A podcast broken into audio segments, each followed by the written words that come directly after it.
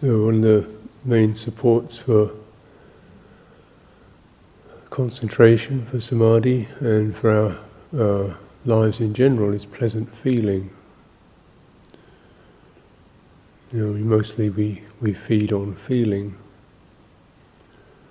It can be it can be either directly derived from the senses, or something like one feels pleased with clarity or with understanding. One gets a sense of oh, it's you know some kind of uplift or out of that, or and the the feeling is the, is the is the the energy that you drink in, as it were.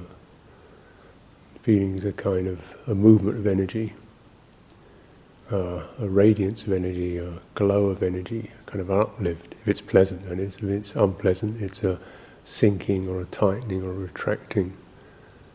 So when you, you contemplate feeling as in its energetic aspect, what when something's painful, something in you retracts, tightens up and contracts, doesn't it?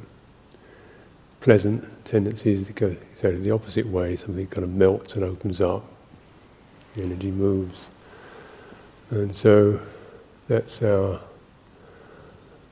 that's our kind of feeding system.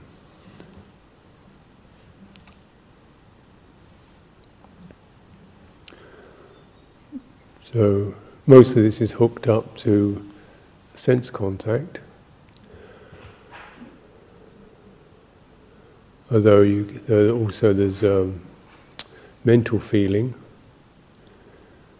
uh, based upon you know, ideas, um, flow of ideas, or you might say psychological feeling based upon how much esteem one has for oneself, how much esteem is granted by other people. You get a sense of pleasant feeling out of that.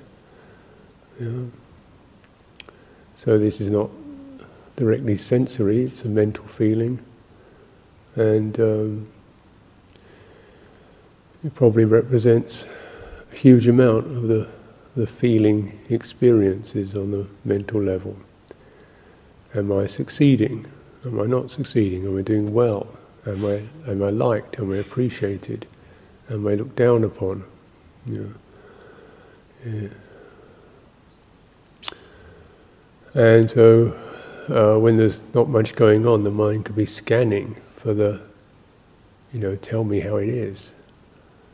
And then we can pick up particular facts or statistics that, that actually conclude that our life is a disaster. always has a disaster, always will be a disaster. Goes like that, you know. Or you could find something that makes you think, well, life is great, you know, it's really wonderful, go in the right direction. You, the big picture arises out of out of feeling,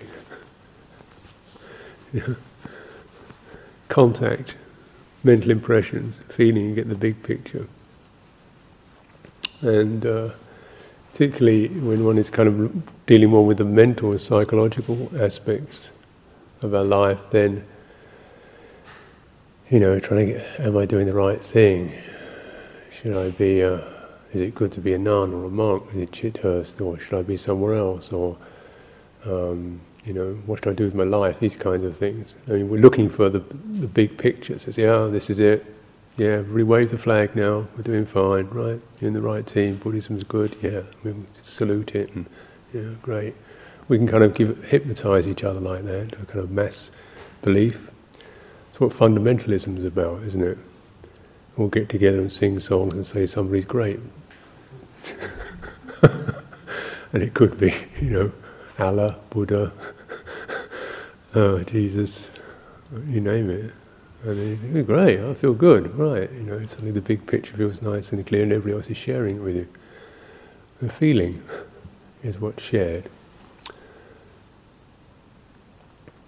And you can have the negative picture. So probably for most of us, a happy big picture is better than a miserable big picture. At least we get some sense of being able to, life's worth living. Uh, but just to notice it can be corrupted, manipulated course. Um,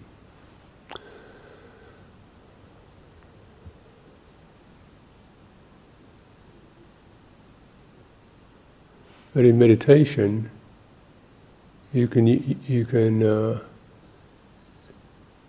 generate feeling and get a big picture. It's like an intern. It's a picture of your like a, you develop a realm, a realm of, of pleasant feeling. It pervades the whole body. And so because if you do this, uh, learn how to do this consciously, then you don't need the rest of it. That's the thing, you don't need the other uh, derivatives, you don't need the other sources. So you can generate it, and you know you're doing it, so you're generating it's not a hypnosis, it's a general generated thing, sit in it, calm in it. And always bear in mind this is just this. This is just the realm of pleasant feeling. Um, and one uses it to uh, steady, calm the mind, and contemplate feeling. It's a, it's a subtle, steady kind of pleasant feeling. It's not exuberant. It's not going out, sense contact. You just contemplate feeling and how holding to feeling occurs how identification with feeling occurs. I want to feel good, I don't want to feel bad. This is the good thing, I've got it, this is me, mine, more. That kind of thing goes on. You contemplate feeling. But in meditation, if it's and in spiritual practice, it's generated with some sense of clarity about doing it, then you, you, you always bear in mind it is just a construction. You know, it's a, it's a condition, it's, it's constructed.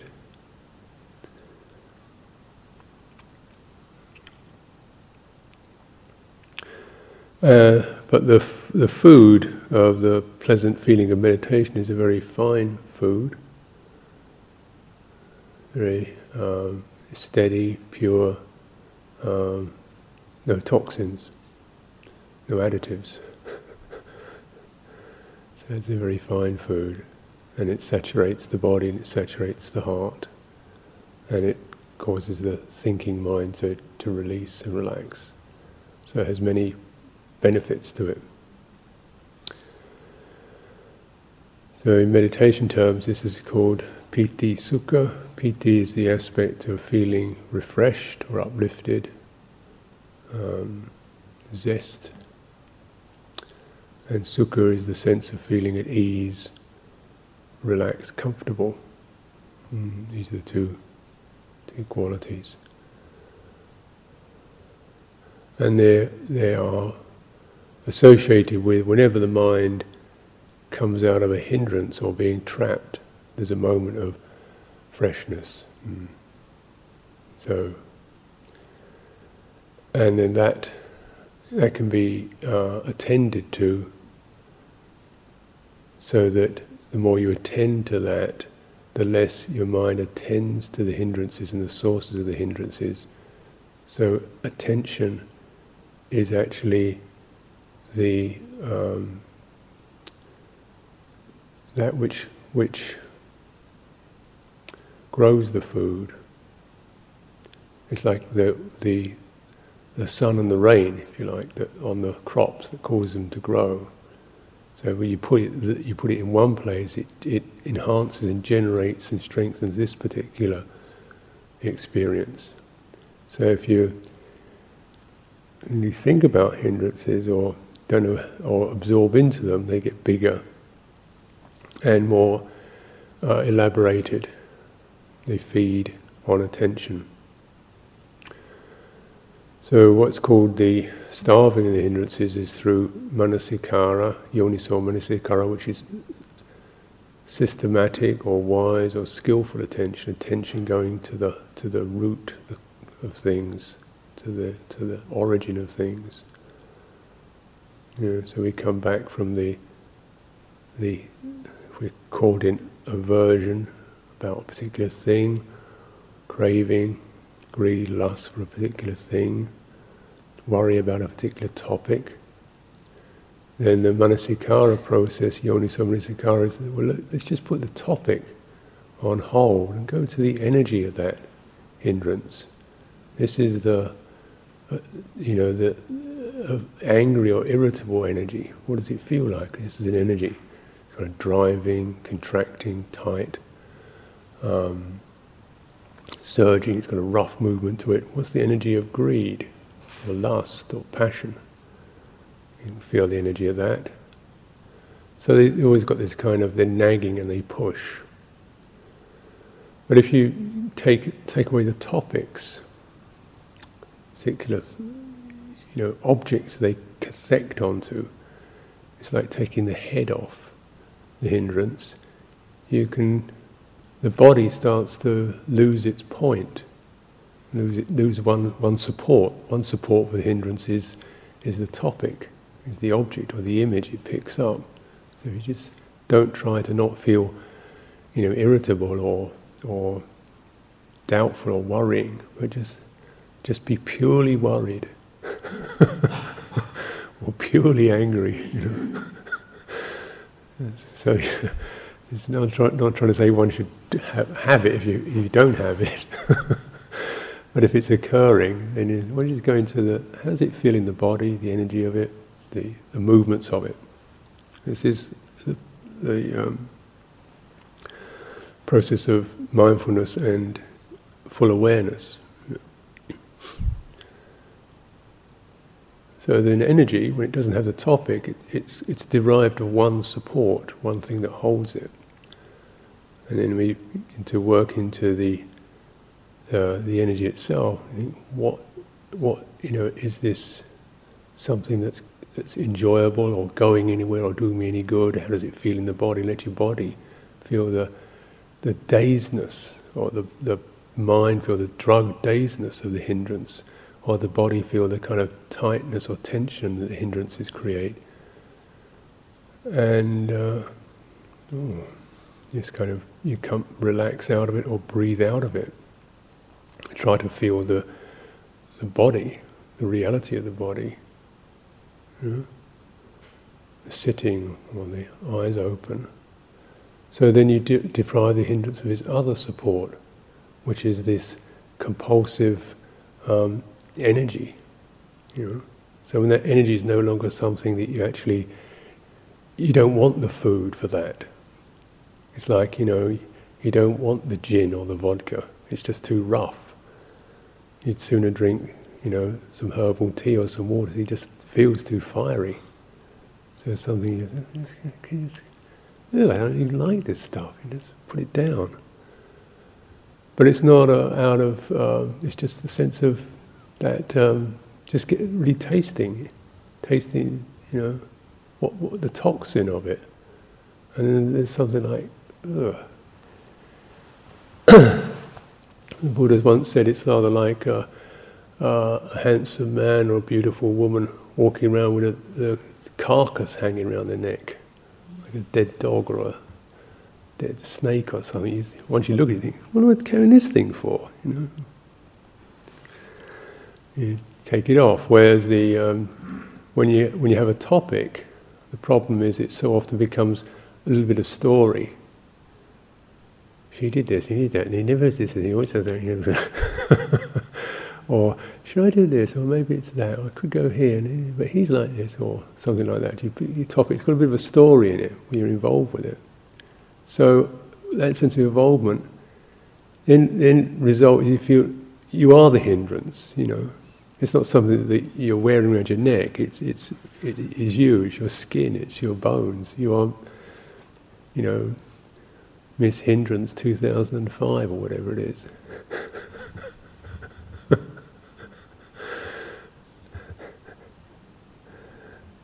So to be able to see it in a kind of this uh, take the topic away, the, the person, personality is not given so much room to develop a history around it. Only recognise these are basically energies that we all experience. You know, our systems are, are, are primed to seek to move out. They can acquire some more of the more of the good stuff. We're hunter gatherers, and then um, you know, look around. Where's the good stuff? Uh, so we get the doubt, restlessness, uh, greed, and then I'm not getting enough of the good stuff. There's irritation. So it's ba- ba- very basic um, sense energy. That's the way it's conditioned. And it, it's not. You don't change those habits, but you you can transmute. Uh, from hindrance into um, thing, uh, enlightenment factors.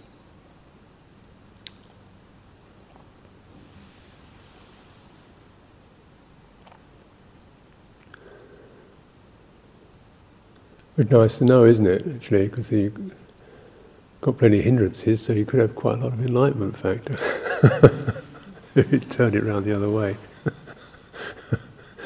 but when you look at energy, it's not good or bad, or too much or too little. It's just we call it that when we we can't handle it.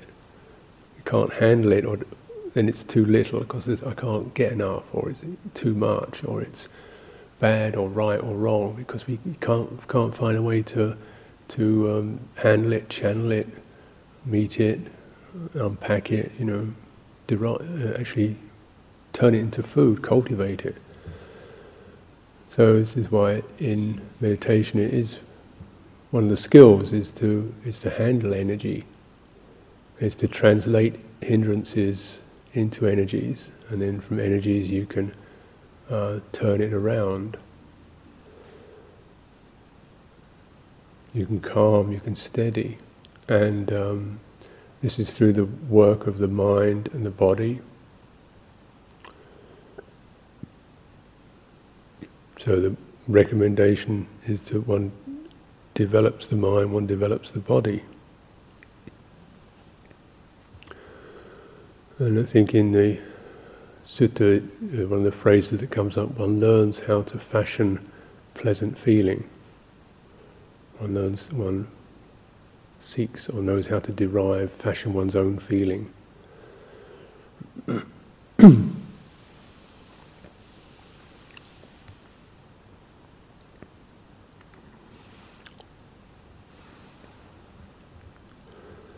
oh, the um, mindfulness and full awareness, sati, sampajanya, these two, uh, these are instrumental.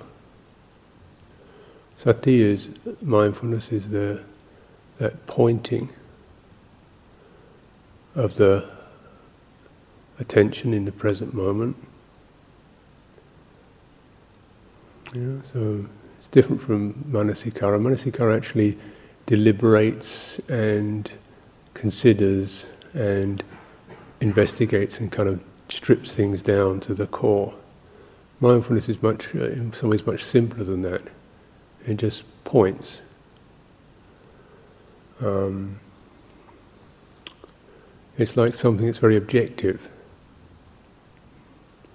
It's just the pointing of the mind. When there's no mindfulness, uh, then um, mental activity is pretty random. Uh, and uh, just kind of, when there's no mindfulness, then it's pretty chaotic. But we always have some degree of mindfulness. It's one of the universal factors of mind. But when it's weak, then the mental objects tend to be driven by sense contact or by conditioning, yeah, habits. We do things or kind of an automatic, or we're just moved around by things. We get it's a kind of passive actually, you know, being a passenger, and somebody else is driving. Mindfulness, you get you actually get in the driver's seat.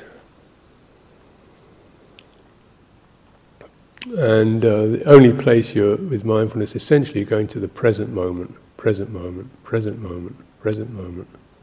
You know, whereas the random stuff tends to take one off into the future. We could get this, we could not get there, you know, the past, other people, things, you know, it spins us out into a realm of, of possibles and abstractions. Yeah? Mindfulness, you're just coming down to the present moment. If you, so the present moment, you might know my mind is this is the state of worry or doubt or scatteredness. So you see, even when your mind is scattered, you can start with mindfulness. This is the scattered mind. It feels like this, uh-huh. and then point. Well, how, you know, uh, who's who's experiencing this? Where is this happening? Uh, so that's a pointing, isn't it? What is it that knows my mind is scattered?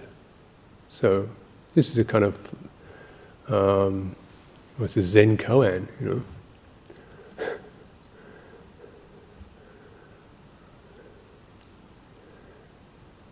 Who is it? Who's, what is it that's aware of unawareness?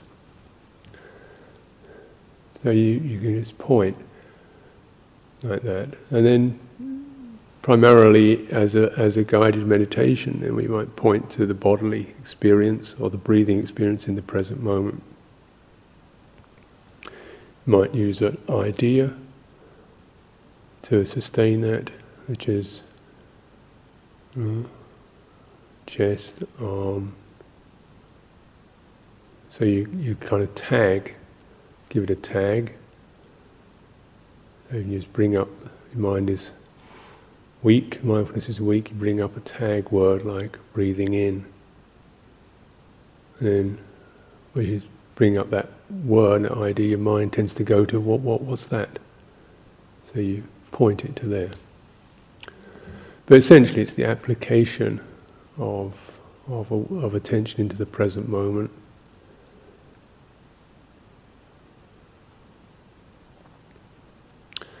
The other aspect, sampajanya, is more this receptive.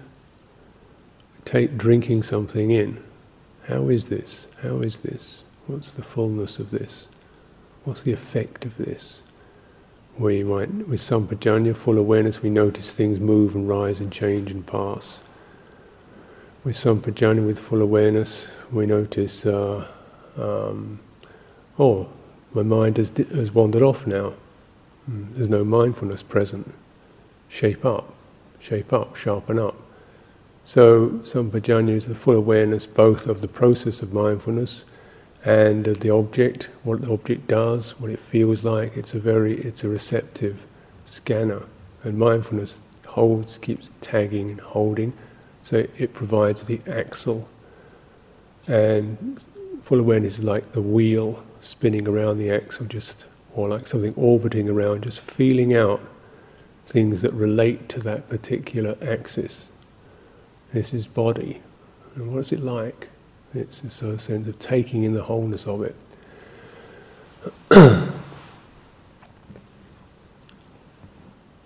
Those are important um, as basis.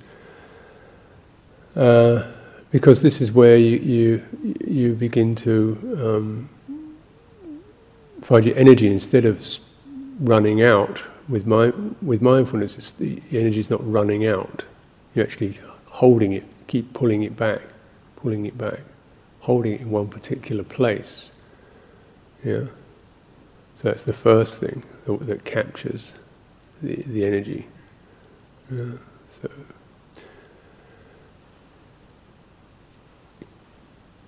And full awareness is that which moderates that. This is too. This is forceful. This is driving. This is sluggish. Uh, and then from that, responses can start to happen.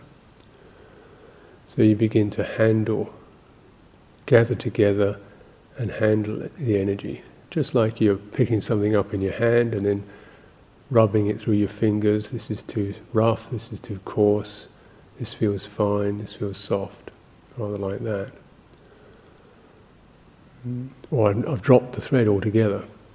Pick it up, pick it up, pick it up. And it's in, you're trying to find a, a, focus that is comfortable with mindfulness. So, you know, it doesn't have to be that tight or that, you know, the, the, size of it or what you focus on is really that which you, you, you can point to, that which you feel you can comfortably maintain in order to bring in, around the work of full awareness.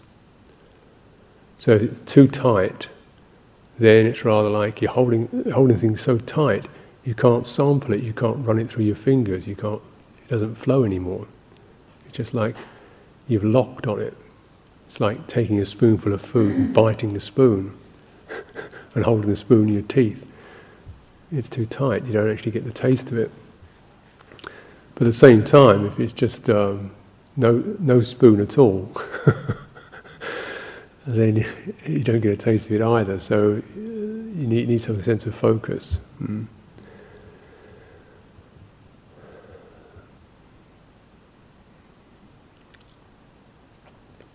Mindfulness, these are objective, they're just sensing how it is, not good or bad.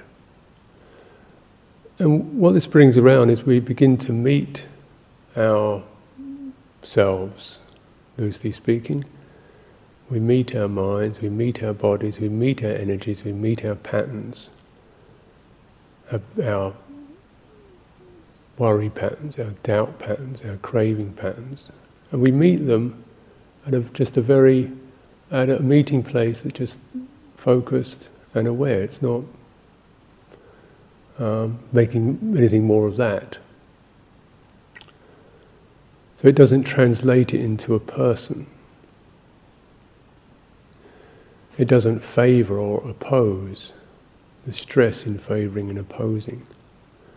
But by itself, because it doesn't favour, it doesn't um, enhance in that in that way. There's no bias towards. So it allows things to, to settle by themselves, sort themselves out. And we find that with that there is a the unwholesome doesn't have the sustaining power of the wholesome. Wholesome is the kind of nourishing um, when you feel f- fully present.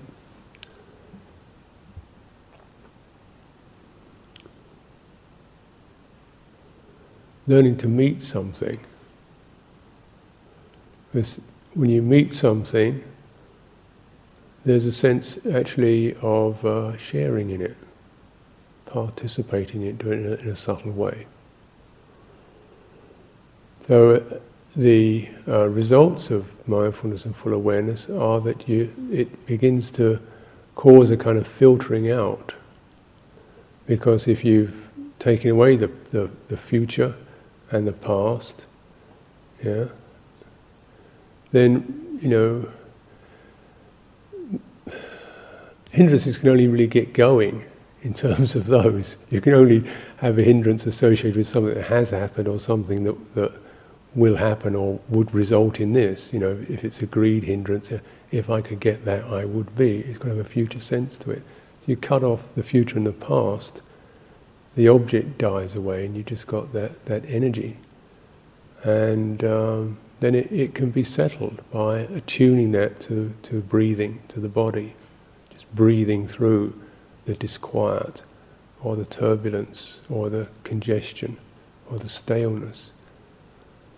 This is, I think, where mindfulness of breathing is, is such a useful practice because you can ventilate stuff. Um, you don't have to have it all be clear. You know, you can actually use the, the body and the breathing and the rhythms of that to to smooth out, to ventilate, to dispel, to clear, to brighten. And it's as if the body energy does it by itself, as long as you sustain that, the right posture. It just clears things out. It's not a psychological uh, facelift. You don't go in there with a scalpel or cosmetics to deal with it. You just let, leave it in the body, and the body processes and blows it away, finishes with it. So if you can do that, just translating them these psychological um, or, or emotional um, tangles into into energy, then your body can deal with it. That's what you can do in mindfulness of breathing. There may be other things you want to do in your life apart from breathe in and breathe out, but but this is this is this particular approach, and it's a kind of very core approach, you might say.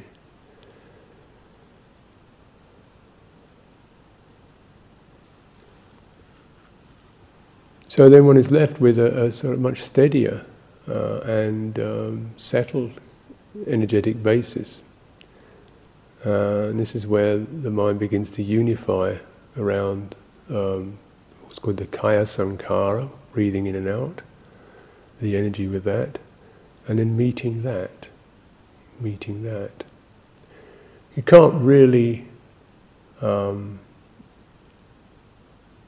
this is when knowing, knowing and awareness again get can be slightly um, off because knowing always gives you the impression you sort of stand back and get an idea of it. Whereas you, with with meditation, you begin to meet things. The knowing is a kind of gnostic knowing, where it's a meet, it's a knowing through meeting. You just feel yourself into something, so you know it like a fish knows water. You know it from the pressure, the release, the happiness. You just know it in a very basic way.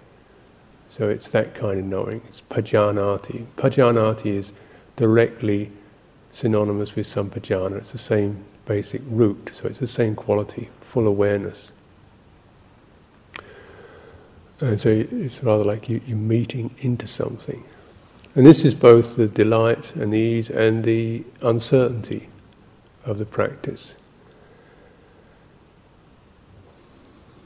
Because um, there are considerable um, difficulties that all of us experience around meeting anything.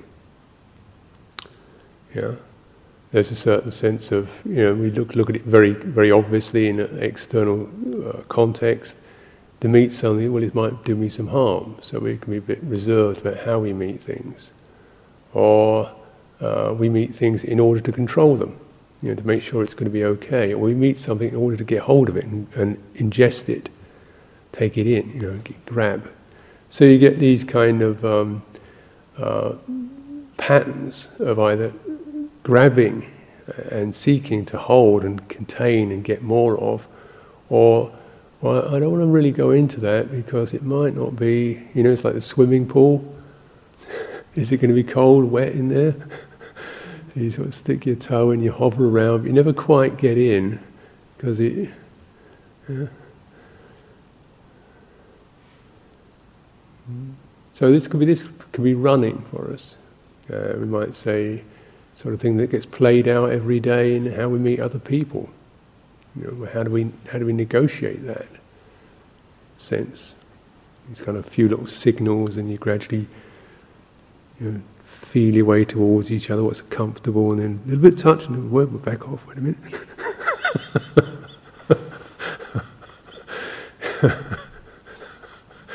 yeah, it's quite a tentative business unless you, you know, just blunder in, you know, crash through. But to actually meet rather than to take control or, you know, impose, grab, uh, re, you know, be defended against, it's quite a subtle process. and so I imagine that most of us have, have got that kind of way in which we, we come to experience, you know, tentative or, or um, a bit naive or wide open or manipulative or something like that, wanting to make sure it's okay, frightened, nervous, controlling. Um, so this is way one you recognize certain energies become an identity pattern. How you know yourself is primarily it's an energetic blueprint you know, your body shifts and changes when you can't see the thing. You still know, oh, this is me. How do you know it's a me? Because you've got a certain sense of this particular pressures and flushes and flows. Oh, that's that's, that's the me bit. That's the body bit. Yeah. Certain mental or might say emotional, psychological habits feel like me. So when when they're not, say, well, I don't feel like me today. I feel really strange. You know, it must be something. I don't. I don't feel like me anymore. I don't feel quite myself. What are you talking about? How can you not feel yourself? Because your energy pattern has been shifted by sickness or distress. You know, I'm, I'm shocked, so I don't feel quite myself. so yourself is really a habitual energy pattern you've become familiar with. And when that's habituated around um, things like what I can hold on to and my these patterns, these uh, patterns of, of uh, acquisition or of um, defense or withdrawal or nervousness or overbearing, whatever it is, yeah, then um, coming out of that is like coming out of your, coming out of yourself.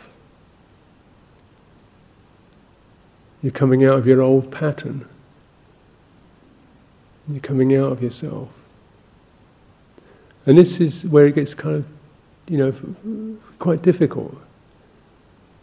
Because there has to be enough confidence to come out of yourself, doesn't there? A feeling of, I don't have to be myself in order to be here. I'm safe. I don't have to have my normal strategies, my, my, you know, my, around me to uh, some sense of trust, faith, confidence. And uh, the ability to have this objective kind of holding, which is what mindfulness and full awareness do. So, you know, so the holding of the energy is not done through the referring it to a habitual pattern of what's familiar or what's me or even what's comfortable, you know, or what I'm used to or what I'm getting out of this, but it's referred to mindfulness and full awareness. So that's the only way you can really come out of that self pattern by, by having the coherence held through mindfulness and full awareness rather than through some ego structure, through some you know, self quality. And that, that movement is, is um, you know, it's, it's, it's subtle but it's profound, and it can be quite a, a, a tricky thing if you're nervous. Um, we feel um, strangely un- ill at ease. You get almost like reflexes of going into samadhi, then coming out of it because it, you don't feel so comfortable anymore. Or you get a bit of the pleasant feeling, and then your your your me patterns come. Oh, good! I'm really getting there. This is it. And oh, it's gone. What happened? you know, the, the, the you try to colonize it the me, the ego patterns try to colonize that particular set of feeling, which is actually derived from the qualities of mindfulness and full awareness, and you, you can't have it. Mm.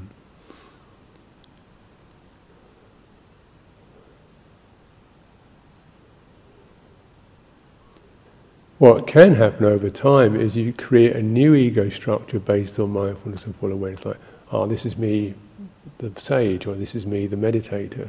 You know, so you kind of you colonize it in a different way. Um, that's a, that's a that's a, a difficulty of meditation, and where people get a bit deluded in, in claiming it as some sort of self thing. So, but the quality of mindfulness is always to keep it present, present moment. It's not historical. Um, learn to lose it learn to lose it skillfully. So, you know, don't get take take yourself seriously in that sense. You know, I'm really super mindful, full aware, being being mindful. Here I'm being mindful, doing my mindful thing. You know, and then you actually. Um, you know, it's you're actually starting to colonize the quality of mindfulness or acquire it. Just to be mindful is very pure, it's just objective pointing. Yeah?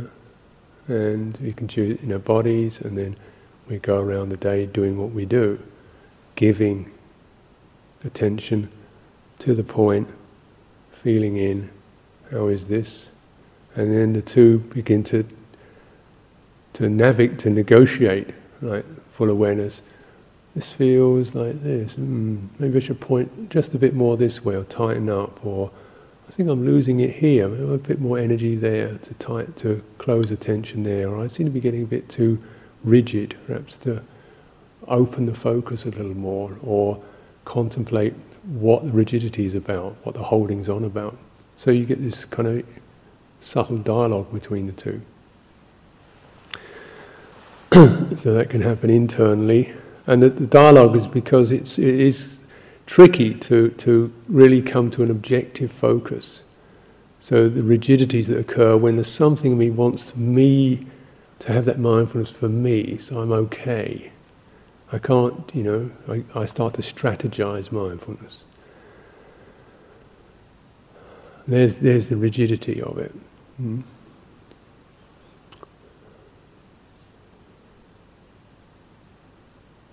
This is why you know we can be feel we're doing pretty good on a retreat, a retreat situation, being really mindful, and go out and then blow it in the kitchen. Because what's happened, we've begun to actually, um, not deliberately, but but strategize mindfulness around a particular set of themes.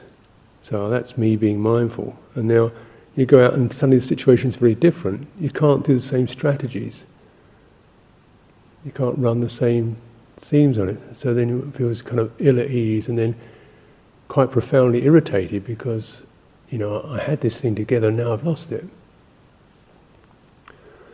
So losing it is is is um, part of the process. I mean, there's, if you like, the obvious meaning of losing it is knowing when you when you've lost it and what happened, and how to sort of bring the mindfulness back. So it's rather like, um, I think Ajahn gave a very nice image of learning how to fall. You know, so if you're if you're an acrobat or something, you learn how to, how to, how to or a wrestler, you learn how to fall without hurting yourself. You know, here we go, slipped, right. You curl up, you go down for eight, and you bounce back again, and you know how to how to do a fall. Whereas you don't know how to fall, you just kind of splatter and break something. So knowing how to fall is this is uh huh, this is ill will or this is this is craving. Where is it? It's here. And what's happening in my shoulders, my neck, eyes, okay, come back again. Right, so you, you come back on an energetic level through the body.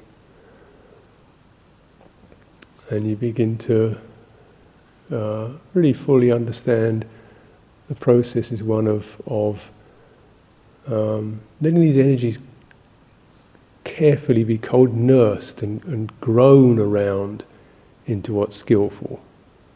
Yeah. So it's a learning process. You feel out the unskillful. Oh. And then how to come out of that rather than jump in with a self this way should be this way, should be that way. Which means you, something you're trying to make a self mindful, or a mindful self, and it's and the drawbacks with that. So there's a certain innocence to this process, certain kind of faith, trust um, in the mistakes and the successes, and not hanging on. So you, the more you can come into the present, the more you just keep it light, keep it light, keep it light, keep it light. So you're learning how to meet experience uh, and what constitutes getting it wrong, and then what. So getting it right is something you take lightly. Not trivial, but I mean you, you, you hold it in a light, spacious way. Um, now, when you're doing this to your own your own bodily sense, then the the quality of meeting energy in your in a bodily sense brings around a kind of radiance because you know you're not forcing it. Yeah? If the if the energy is not hindered and cramped and driven, ragged, scattered, it becomes quite um, soft and malleable. If you're meeting it and you're not forcing it, and you're not doubting it and you're not trying to make it anything, there's a, a beauty about that meeting. Certainly, it means the energy can just start to express itself. And uh, sharing it through the whole body. Sharing through the whole body. So fully aware of the whole body, So from the fingertips, soles of the feet, face, chest, so you let the whole body take that in.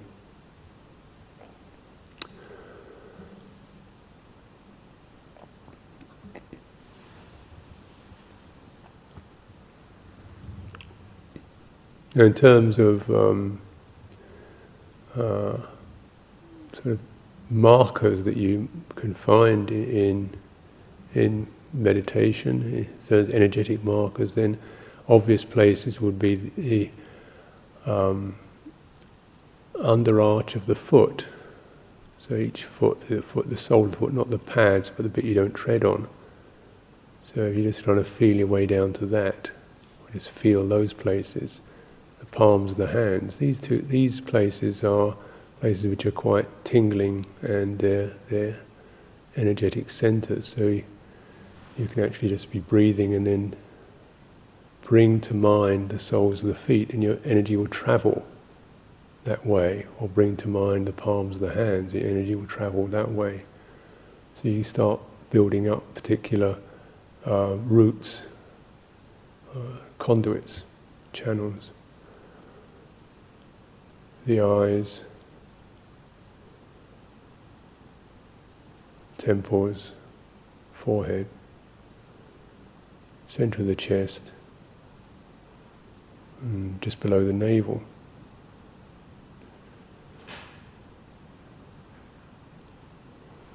But it's it's important not to just just to you know strengthen these particular places, but just to use these as ways of of um, signs that you can move, let your energy move towards, and it, it, you don't push it. It's just when you're breathing in and out, you try to feel where's the center of the chest now. What does it feel like? And then where attention is, energy goes. So in this way, we can um, use the process of, of mindfulness and full awareness.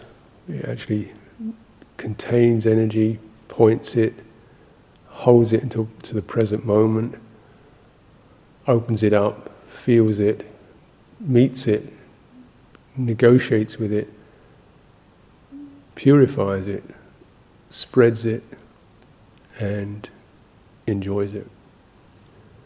Uh, and with this, then the mind settles or comes into that. Hmm. This is the, the non sensory feeling. Um, it's not exactly mental feeling, it's meditative feeling. It's the fine the fine food.